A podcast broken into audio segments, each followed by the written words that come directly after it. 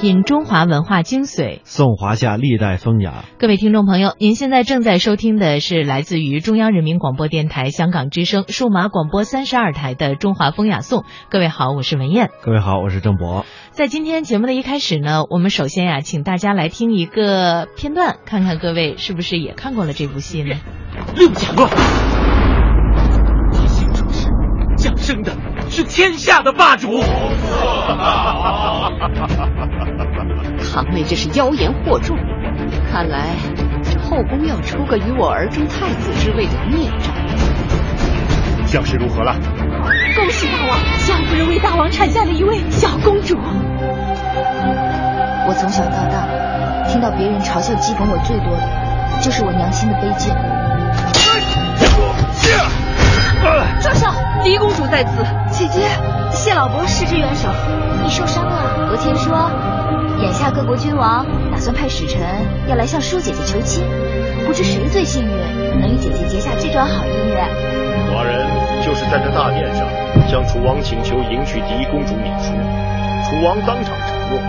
你为何要对我这样好？因为玉儿值得我对你这样好。按照祖制，我出嫁时是要有姐妹宗族作为陪嫁，和我一同去的。这宫中的女，哪个不是诸国权势权衡的赌注？谁又能左右自己的命运？我不要过这种日子。我已经把她的生辰八字给了你们皇族族长。哪个女人不想嫁给自己心仪的男人？这个呢，就是前一段时间在热播的一部历史剧，叫《芈月传》。嗯、实际上呢，我们在看到这部戏的时候啊，都会发现后宫里面的众位佳丽，不论是夫人、良人、美人、八子等等这样的一些这个后宫嫔妃啊，逢人呢便会自称臣妾，呃，让人听了之后呢，就会想一想这种说法是不是正确的。嗯，其实呢，这也是古装剧的一个通病，几乎所有的宫廷戏都或多或少的存在这样。这样的问题，在古代啊，臣妾这个词儿绝对不是可以随随便便轻易出口，在谁面前都胡乱使用的。是的，臣妾啊，作为名词，古来称呢地位低贱者为臣妾。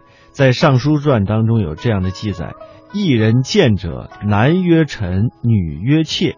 在《周礼注》当中也说，臣妾男女贫贱之称。《战国策》《秦嗣》当中也这样说：百姓不聊生，族类离散，流亡者才为臣妾。是这样注的，注云：男为人臣，女为人妾，所以也以臣妾指臣服者、被统治者。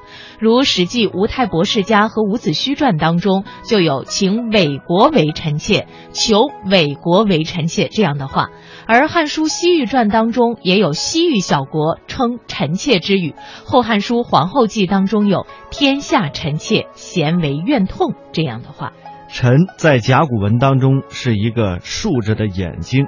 郭沫若呢在《甲骨文研究》这本书当中这样说：人手俯侧目竖，所以呢像屈服之行者。《说文解字》当中也这样说：臣像屈服之行。《礼记·少仪》当中说：臣则左之。《郑玄注》说：臣为囚服。那意思就是说呢，臣是被抓获的战俘，这就是臣的本意。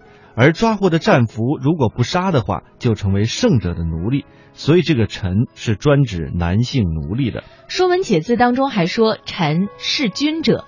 臣的最后一种用法呢，就是男人的自称了。在《左传·西宫五年》当中有这样的话：臣闻之，贵身非人实亲，唯德是一。这是公之奇对愚公说的一段话。公之奇在愚公面前就自称为臣。值得说明的是，清朝的典章制度当中规定，满族官员在上奏章的时候可以自称奴才，而汉臣在上奏章的时候只能够称臣，不得自称奴才，否则就是冒称，要受到惩罚。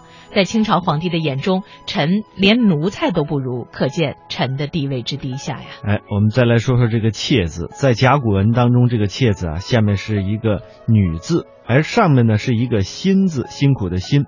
其实这个辛苦的辛就是一把这个平头铲刀。郭沫若在甲骨文研究当中说：辛是给有罪者或者是异族的俘虏行情刑之时所用的刀凿一类的刑具。这个情形无法表现在简单的字形当中，所以呢就借用了施行的这样的一个工具来把它表现出来。《说文解字》当中说啊：窃呃这个窃有罪的女子，在古代呢有罪就可以收为奴隶了，因此这个妾的本意是女奴的意思，有的时候也用来表示男子在妻子以外另娶的女子，称之为这个妾。像孟子呃这个离楼下当中说，其人有一妻一妾而处世者。战国策齐策当中说，臣之妻私臣，啊、呃、臣之妾为臣。当然了，用的最多的还是这个女子的这个谦称啊。战国宋玉这个高唐赋当中说，呃，妾巫山之女也。在《左传》当中也有说，呃，男为人臣，女为人妾。由此可以看得出来，这个“臣妾”二字呢，只能分别用于男人或者是女人对自己的谦称，不能混用在一起或者是乱用，更不能把这个二字同用来以自称。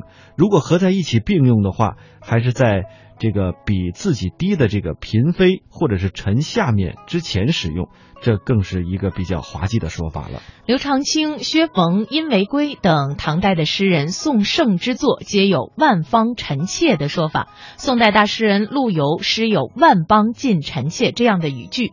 除了对皇上之外，对皇后呢也可以用臣妾一词，如《晋书·后妃列传》当中有记载，元阳皇后崩，左贵嫔之累曰，臣妾哀嚎，同此断绝。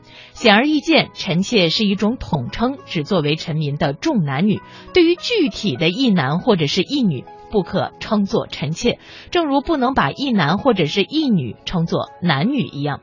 臣妾呢又可做动词用，也往往是对许多人来说，比方说东汉蔡邕《上使家园服》与群臣上奏章说臣妾万国，还有呢唐代也说臣妾四级，所以皇后嫔妃对于皇上可以自称妾或者是贱妾等等，而不应该称之为臣妾。哎，所以说只要看一看像《后汉书》《晋书》新旧的《唐书》还有《宋史》《明史》当中的任何一书的这个后妃传，你就可以知道这后妃们同皇上谈话的时候是如何自称的。